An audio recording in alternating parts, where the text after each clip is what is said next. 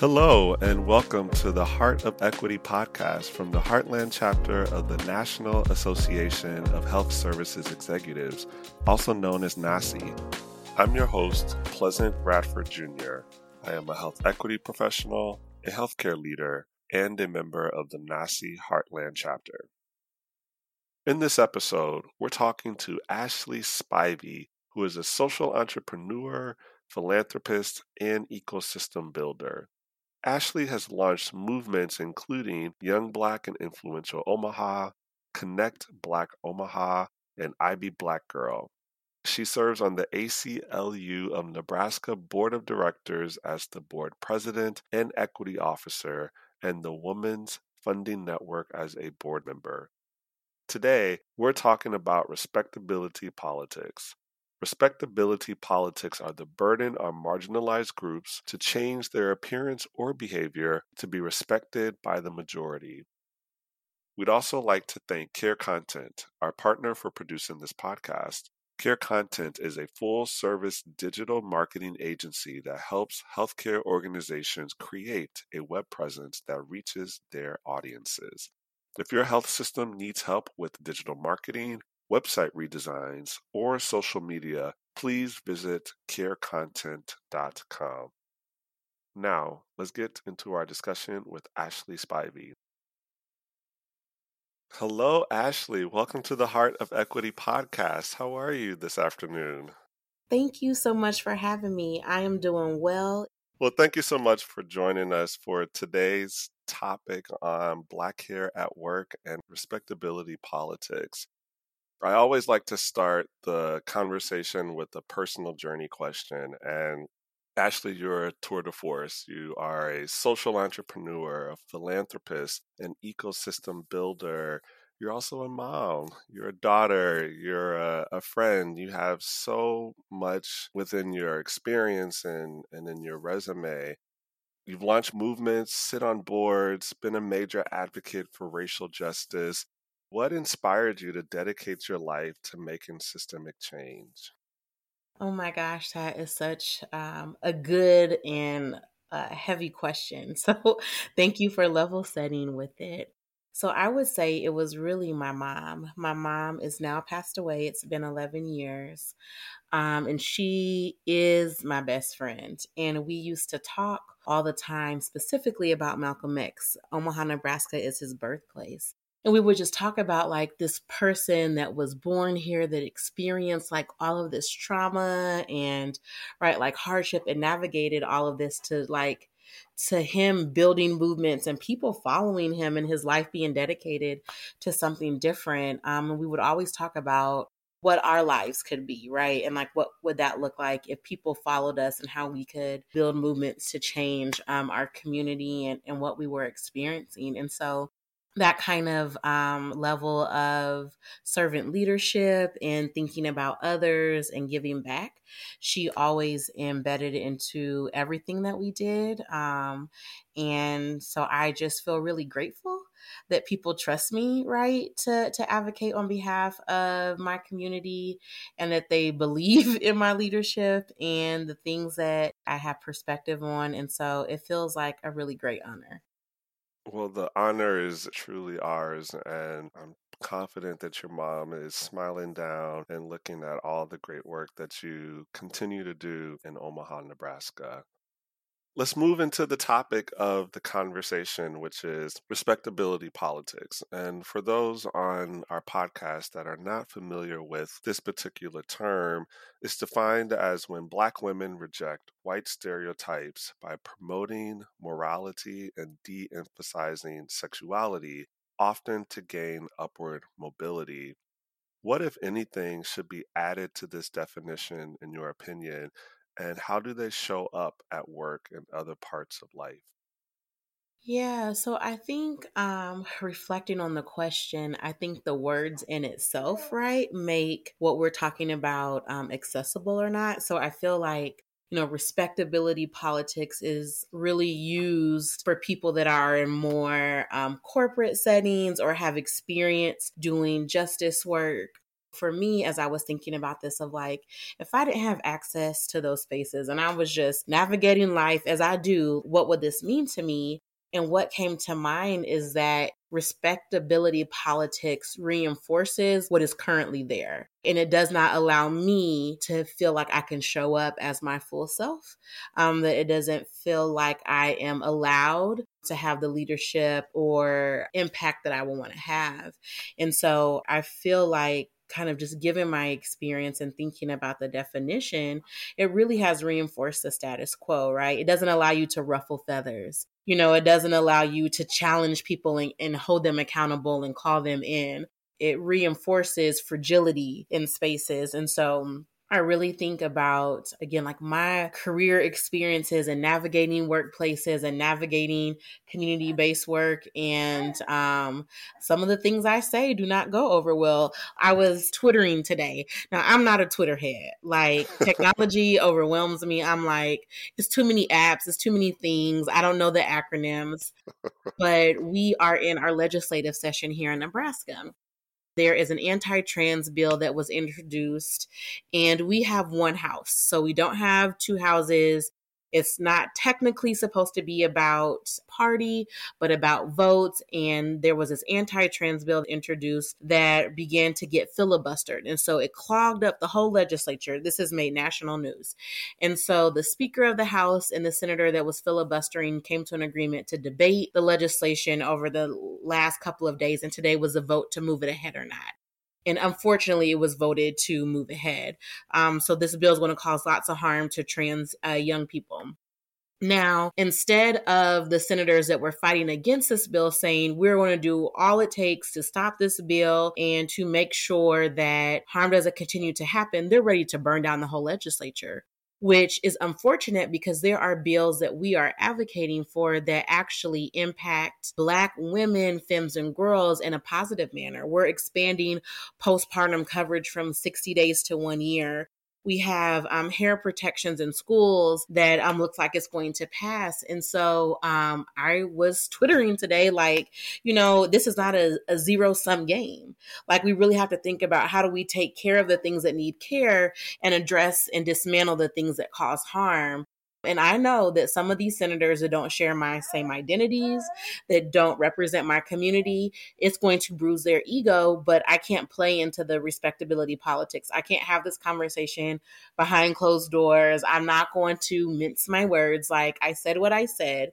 And let's have a real and candid conversation about it and not make it about the proper and appropriate way you think that conversation should happen, which is traditionally rooted in white dominant culture. Yeah, I love how you you said let's be real, let's be candid, let's let's talk about this, whatever the topic may be. You said it perfectly. Well, you continue to create spaces for Black women, Black film people. And so I want to pull up a particular quote on your I Be Black Girl website and it says that natural hair discrimination in the workplace can affect how a black woman's job performance is perceived, what advancement opportunities she's given, and what additional measures she may be expected to take to fit in with corporate quote grooming standards. Let's talk about lasting impacts that that can have on black working women. It's absolutely traumatic and it's exhausting as we want to show up as our full selves, which our hair is a part of our identity, our culture, our race, sometimes our religion, right? Like it doesn't allow for us to feel like um, we are seen as experts, that our um, that our relationships and the work that we do is really built on right our job performance, but rather how we're perceived. I personally had an experience um, when I was first out of undergrad. I was living in Texas, working, doing my thing. I had a little side job. I was a jeweler. I went natural. So I had long, luscious weaves, which there's nothing wrong with. Um, mm-hmm. but you know, very straight hair down to my butt. Okay. I stopped wearing weaves and I cut my hair off. I did the big chop. And so my hair was less than an inch long, kinky, textured, right? Like this is who I am. And I was really on this journey of understanding what beauty meant to me, what my hair meant to me. Which to me didn't have anything to do with me selling jewelry, right? Like I'm certified, I can tell you about this diamond, this stone, like that. I mean, those two are not mutually exclusive. I remember my manager at the time saying, What happened to your old hair? We like your old hair. We want you to get that back. And I'm like, Okay, she's talking about my weaves. I'm like, Well, that's not my hair. Like, this is how I'm wearing my hair. And soon after, I was moved to a different store that did less volume and that um, was not as in an affluent area as where I was prior. And then I was mm-hmm. taken off schedule and fired. And so at the time, I didn't have the kind of context and understanding to know what was happening to me. Um, but as I've grown up in this work, right, and have built my perspective around like microaggressions and inequities and how they show up in these systems and what they reinforce, I was like, this is really my experience. I can't believe it. And I know it happens to other folks. I've been in meetings where I would wear traditional um, African head wraps as a protective style and people telling me that I don't look professional, I'm scaring some of the board members. And it's like, well, what is scary about this beautiful print that's tied up on yeah. my head, right? And so I think as, you know, black women and folks with natural or textured hair, we navigate these spaces consistently, mm-hmm. right? And sometimes it becomes just a part of our everyday and we don't understand the weathering and eroding that it has on our confidence or our abilities to do our work in a way that isn't so taxing on us. Absolutely. And you and so many other Black women have these stories, even today, that continually reinforce that having a particular type of hair, I should say, is seen as more important than showing our, our natural hair it actually leads me into this other question. If Black employees are asked to adhere to these bias expectations, such as changing their hair and how they talk and how they dress, how much should they push back and how can they do it in a productive way? For me, what I always try to balance in a way is that your job is your livelihood, right? So some yeah. folks need that paycheck, some folks need that experience or the space that they're in. So, what does that mean for them to have the space to challenge and push back? And what are the consequences, good or bad? Because that action has a reaction, right? Mm-hmm. There are protections in states that do allow for you to push back. So, in Nebraska, we passed legislation that allows for natural hair to be protected in the workplace. And we're currently advocating for the same in schools. If you feel like you're being discriminated against, or if the grooming policies are not appropriate, singles you out, causes harm, there are legal steps that you can take through EEOC that would allow you then to have a partner in addressing that harm so you don't feel like it's just you they can help you evaluate what's happening um, and give you support.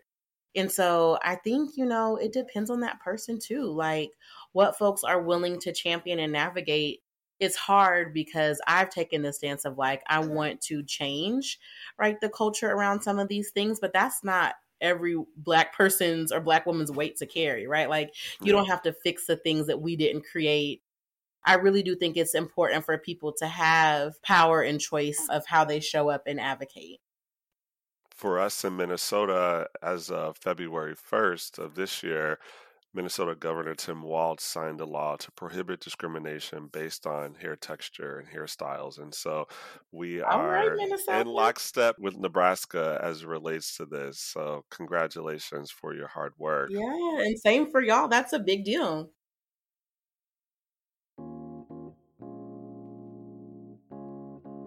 One of the most critical ways you can help promote health equity is to make sure your health system is doing business with Black owned companies. This creates career opportunities, builds generational wealth, and allows us to control our own resources. For our Buy Black Vendor Spotlight, we'd like to highlight Beauty Lounge Minneapolis. Beauty Lounge is the Twin Cities multicultural hair destination for more information, please go to www.mplsbeautylounge.com. Now, let's get back to our discussion.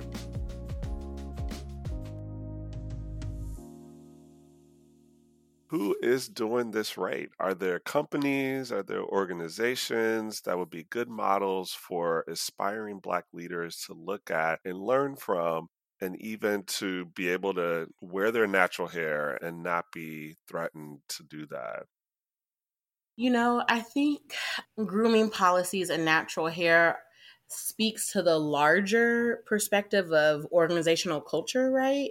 And like what are the values, the unwritten rules, the behaviors that allow for you to show up as your full authentic self and hair is a part of that.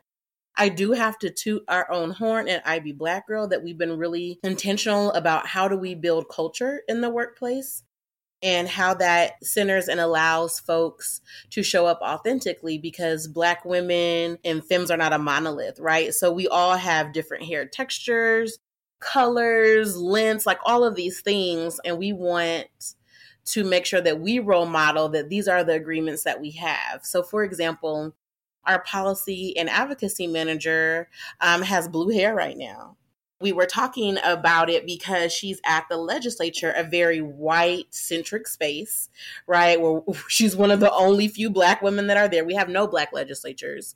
Um, for one, she's one of the only few black women lobbyists, and she um, has felt the unwritten rules that white gaze it's that questions her validity because of how she expresses herself through her hair and at our staff retreat I specifically said, like, no, you keep your blue hair. It's beautiful. Like, I love what you've done to it. And if they can't handle your expertise because they're so distracted by something that they shouldn't be, then that's something that they need to work on in their professional development. We will not at our agency change who we are authentically to fit in or to move the needle on something that we care about because this work can't be at the consequence of us. And that's one of the the most beautiful elements of working in a space that is for us by us is that we can start to decolonize ourselves and what we've experienced and then role model this is what this looks like when you do it right. Absolutely as you mentioned earlier, Ashlei, Nebraska passed anti discrimination legislation making characteristics of someone's race or culture a protected class, centering natural hair, braids, locks, and afros. What kind of impact have you seen with this legislation today, and what kind of impact do you expect in the future?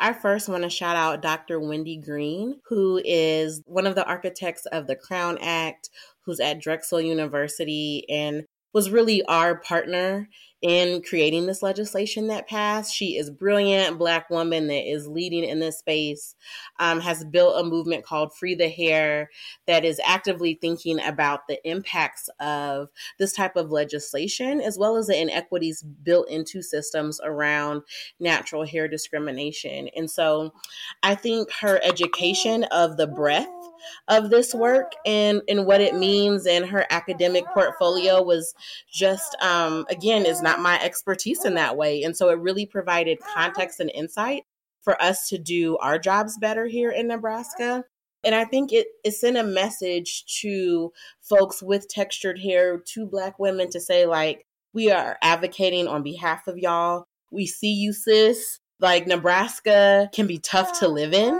as a person of color. And we are going to make sure that we provide support and try to address the harm that's happening.